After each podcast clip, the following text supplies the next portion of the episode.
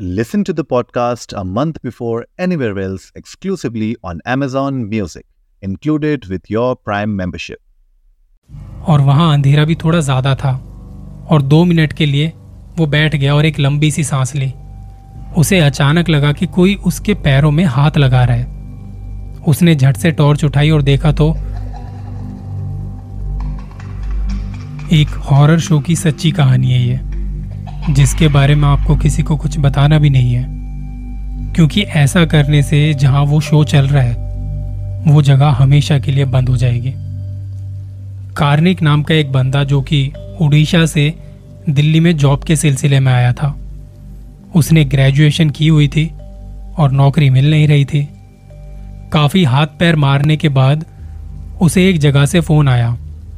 उसने कई जगह अप्लाई किया हुआ था। अलग अलग साइट्स पर अपना रेज्यूमे अपलोड किया हुआ था। तो कार्निक को कॉल आता है एक। वो कहीं बाहर था तो उसने देखा कि कोई अननोन नंबर है। रोड के साइड में थोड़ी शांत सी जगह देख के उसने फ़ोन उठा लिया। थोड़े बहुत इंट्रोडक्शन के बाद इनकी बात जब आगे बढ़ी तो उसे बुलाया गया दिल्ली कि आपको दिल्ली में हमारे हेड ऑफ़िस आना होगा। बाकी की बातें वहीं करेंगे। उसने अपने घर पे बताया कि ऐसे ऐसे मुझे नौकरी के लिए कॉल आया था और दिल्ली जाना पड़ेगा। काफ़ी अच्छी कंपनी है। उम्मीद है पैसे भी अच्छे खासे मिल जाएँगे। घर वालों ने दो दिन बाद की ट्रेन टिकट बुक करवाई। थोड़ा बहुत समय घर वालों के साथ बिता के दो दिन बाद वो निकल पड़ा दिल्ली के लिए।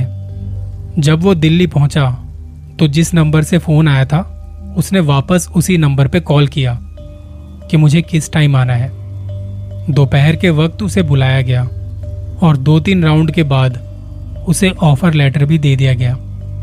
ये बात उसने घर फ़ोन करके बताई कि ऐसे ऐसे मुझे ऑफ़र लेटर मिल गया है और कल से ज्वाइन करना है यहाँ पे। घर वालों ने कहा कि तो वहाँ कोई पीजी वगैरह देख ले, मिल जाएगा। पैसे हम भेज देंगे तुझे। कार्निक खुश था, क्योंकि काफ़ी जगह अप्लाई करने के बाद अब जाके नौकरी मिली है। तो अब उसे पीजी देखना था। कंपनी में बात की कि अगर कोई ऐसा है जो पीजी में रहता है तो मुझे मिलवा दीजिए एक बार उनसे आप। तो उसी कंपनी में एक सात्विक नाम का लड़का, जो पास में ही एक पीजी में रहा करता था, उसने कहा कि मेरे साथ रह लेना, बाकी का हिसाब किताब हम बाद में देख लेंगे। अगले दिन से कार्निक ने काम पे आना शुरू किया, और सात्विक भी इसके साथ आता जाता था।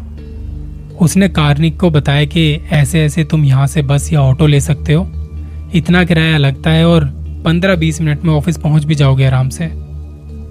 ऑफ़िस का पहला दिन तो लोगों से जान पहचान में निकल गया। दो दिन की ट्रेनिंग हुई और फिर कार्निक को उसकी शिफ्ट का रोस्टर दिया गया।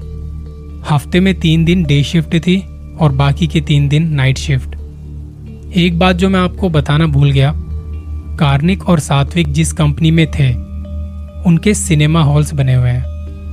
अक्सर आप कोई मूवी वगैरह देखने जाते हो तो वहाँ पे अलग अलग सिनेमा हॉल्स होते हैं। तो ये उसी में से एक कंपनी थी। डायरेक्ट कंपनी का नाम नहीं ले सकता। सिनेमा हॉल्स में जब कोई मूवी लगती है तो उसके अलग अलग शोज़ होते हैं। और अगर मूवी बढ़िया है, लोगों का रिस्पॉन्स अच्छा मिल रहा है तो सुबह जल्दी के शोज़ भी चलते हैं।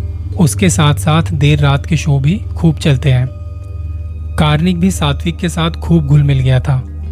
काम भी अच्छे से सीख लिया था कि जब कोई मूवी का शो खत्म हो तो थिएटर में जाके एक बार देख ले सब सही है ना? कार्निक के कुछ कामों में से एक काम यह भी था।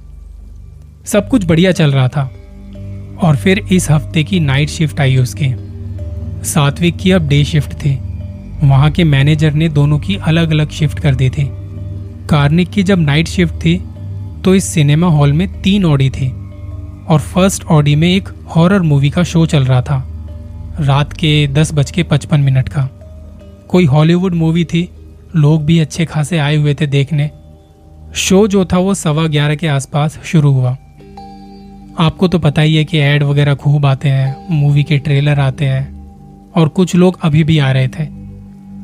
दो घंटे मूवी का रन टाइम था, और बीच में एक इंटरवल भी। ये उस दिन का लास्ट शो था। और अगले दिन नेक्स्ट शो सुबह आठ बजे से था। कार्निक बीच बीच में अंदर आके देख रहा था। लोगों से पूछ रहा था कि किसी को कुछ ऑर्डर करना है, कुछ खाने को ऑर्डर करना है तो कर सकते हो। कार्निक के साथ नाइट शिफ्ट में और भी स्टाफ था। सबके अलग अलग काम बटे हुए थे। इंटरवल के बाद कार्निक थोड़ी देर के लिए अंदर एक खाली सीट पर आके बैठ गया। उसे हॉरर मूवी कुछ खास पसंद नहीं थी। डर लगता था। और रात के वक्त तो अच्छे अच्छे डर जाएँ। सिनेमा हॉल में जब कोई आवाज़ गूंजती है तो लोग अपनी अपनी सीट से उछल जाते हैं। कार्निक जब बैठा तो मूवी में कुछ पोजेस्ट सीन चल रहा था। एक औरत एक बच्ची को लेके बैठी थी जो पोजेस्ट थी।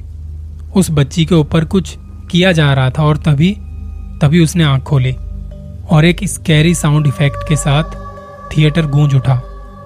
कार्निक घबरा के बाहर आ गया। उसने खुद को रिलैक्स किया और सीधे वॉशरूम चला गया। खुद को शीशे में देख रहा था। उसने अपना मुँह धोया और खुद को जगाए रखा कि अभी दो घंटे और रुकना है यहाँ पे। इंटरवल और मूवी का रन टाइम मिला के डेढ़ बजे के आसपास मूवी खत्म हुई।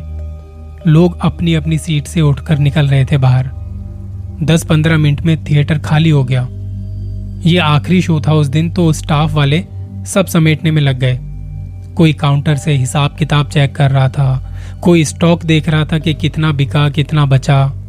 कोई वॉशरूम साफ़ करने में लग गया क्योंकि अगले दिन सुबह जल्दी शो था और ये उनकी ड्यूटी का एक हिस्सा था कि करके जाना पड़ता है।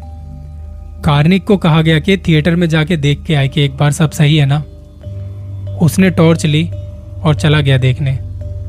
थिएटर में कोई एड चल रहा था उस वक्त और हल्की हल्की रोशनी हो रही थी। एक आध मिनट के बाद एड वगैरह भी बंद हो गए और स्क्रीन एकदम ब्लैक हो गई। इस वजह से अंधेरे के साथ साथ सन्नाटा भी पसर गया। अब कार्निक वहाँ अकेले सबसे आगे वाली सीटों को देख रहा है। वो देख रहा था कि किसी का कुछ रह तो नहीं गया। लोगों ने कितनी गंदगी फैलाई है वगैरह वगैरह। जब थिएटर में कोई मूवी चलती है तो उसकी आवाज़ काफ़ी तेज होती है। पर जब वो खाली होता है तो उतना ही सन्नाटा हो जाता है। वहाँ लोगों ने पॉपकॉर्न के बकेट कोल्ड ड्रिंक के ग्लासेस पानी की बोतल फेंकी हुई थी। कार्निक बाहर गया और बाहर जाके एक बड़ा सा बैग लेके आया सामान समेटने के लिए। वो काला सा जो पॉली बैग होता है ना, वो वाला। ये वाली ऑडी बाकी ऑडियो से बड़ी थी। तकरीबन 140 से 150 सीट होंगी इसमें। जैसे जैसे वो चीज़ों को उठा रहा था और पीछे जा रहा था तो गंदगी बढ़ती जा रही थी। उसे बस ये था कि जल्दी से काम खत्म हो तो मैं निकलूं।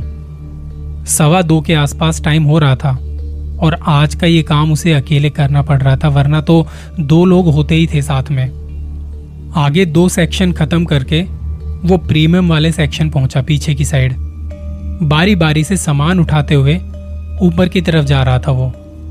और वहाँ अंधेरा भी थोड़ा ज़्यादा था और दो मिनट के लिए वो बैठ गया और एक लंबी सी सांस ली। उसे अचानक लगा कि कोई उसके पैरों में हाथ लगा रहा है। उसने झट से टॉर्च उठाई और देखा देखा तो वहाँ कोल्ड ड्रिंक के ग्लासेस पड़े थे जो उसके पैरों पे लग रहे थे। उसने वापस से बचा कुचा सामान समेटना शुरू किया। ऊपर की दो लाइन बाकी थी, सबसे पीछे वाली लाइन। उसी के ऊपर प्रोजेक्टर रूम था, वहाँ की लाइट भी बंद हो चुकी थी। अब सामने स्क्रीन बिल्कुल ब्लैक है, थिएटर में अंधेरा और एक आवाज़। आवाज़ किसी बच्चे की। वो आवाज़ बहुत धीमी थी, बहुत धीमी। कार्निक को लगा कि जो मूवी अभी चल रही थी और जो सीन उसने देखा था, उसकी आवाज़ अभी तक उसके कानों में गूंज रही है। वो अपना सामान ऑलमोस्ट समेट चुका था। सबसे ऊपर के सेक्शन में रिक्लाइनर सीट्स थी, जो बेड बन जाती हैं, आपको पता होगा, आराम से लेट के देखो। हाँ उसका प्राइस थोड़ा ज़्यादा होता है, पर उसके अपने ही मज़े हैं। ये थिएटर मल्टीप्लेक्स था तो सब कुछ लग्जरी और बढ़िया था। हाँ उतना ही महँगा भी। जब कार्निक सामान उठा के जाने को हुआ तो उसे रिक्लाइनर सीट के चरमराने की आवाज़ आई।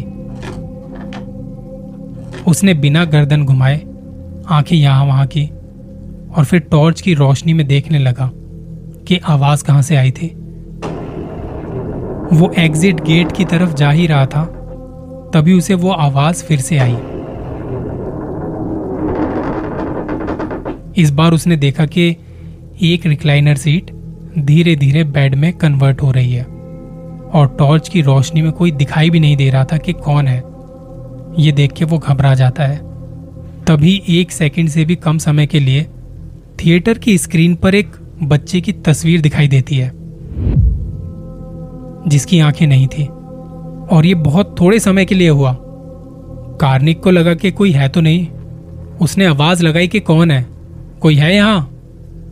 आपको पता होगा थिएटर जो होते हैं, वो साउंड प्रूफ होते हैं। अंदर की आवाज़ बाहर नहीं जाती और बाहर की आवाज़ अंदर नहीं आती। उसके ये बोलते ही रिक्लाइनर की दूसरी सीट भी बेड में कन्वर्ट होने लगती है। और कारनी की हालत अब खराब हो रही थी कि ये सब क्या हो रहा है? वो वहाँ देखता हुआ पीछे हटता है और उसका पैर फिसल के एक सीढ़ी नीचे चला जाता है। वो लड़खड़ा गया एकदम से। अब उसके बिल्कुल पास वाली सीट ऐसे हो गई जैसे उस पर कोई बैठा है अभी। वो थोड़ी पीछे की तरफ़ झुक गई थी। वो घुटनों पर बैठ के टॉर्च से नीचे देखने की कोशिश करता है, क्योंकि उसे कुछ आवाज़ आई वहाँ से। सीट के नीचे टॉर्च की रोशनी में देखा तो सामने एक बच्चा था जिस पर टॉर्च की रोशनी पड़ी, और जब कार्निक ने देखा तो उस बच्चे की आँखें गायब थी, जैसा कि अभी स्क्रीन पर देखा था उसने। उस बच्चे ने एकदम से उसका टॉर्च छीन लिया और उसे बंद करके आगे की साइड फेंक दिया। कार्निक को अब कुछ दिखाई नहीं दे रहा था, क्योंकि अंधेरा बहुत था वहाँ पे। वो इतना घबरा चुका था कि बता नहीं सकता। वो हॉरर मूवी भी इसलिए नहीं देखता था क्योंकि उसे डर लगता है। वो कांपते कांपते एग्जिट गेट की तरफ़ जा रहा था, कि एक बार किसी को साथ लेके आता हूँ। यहाँ से उसकी आवाज़ बाहर जा नहीं रही थी। एग्जिट गेट पर जाने से पहले ही उसके पैरों को किसी ने पकड़ के खींचा।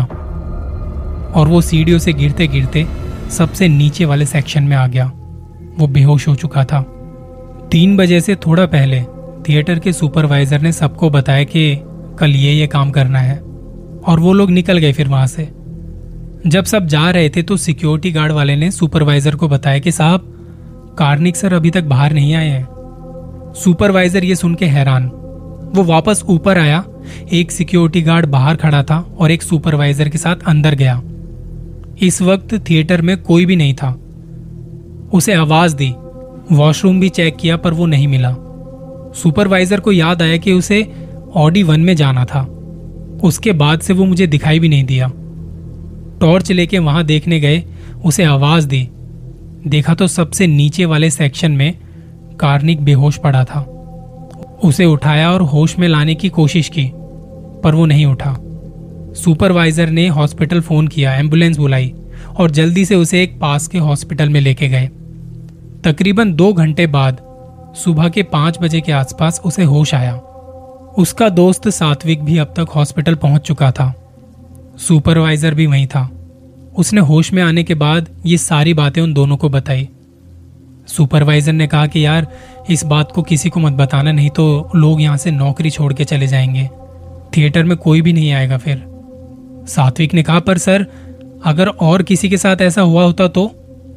इस बात पे सुपरवाइजर चुप था। सामने से उन दोनों ने भी फिर कुछ नहीं कहा।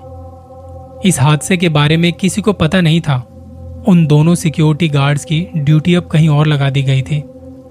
कार्निक और सात्विक ने भी किसी को कुछ नहीं बताया और वो नौकरी छोड़ दी। किसी और के साथ ऐसा होता देख वो नहीं देख सकते थे। और अब तो उन्हें अपने लिए भी ये नौकरी सेफ़ नहीं लग रही थी।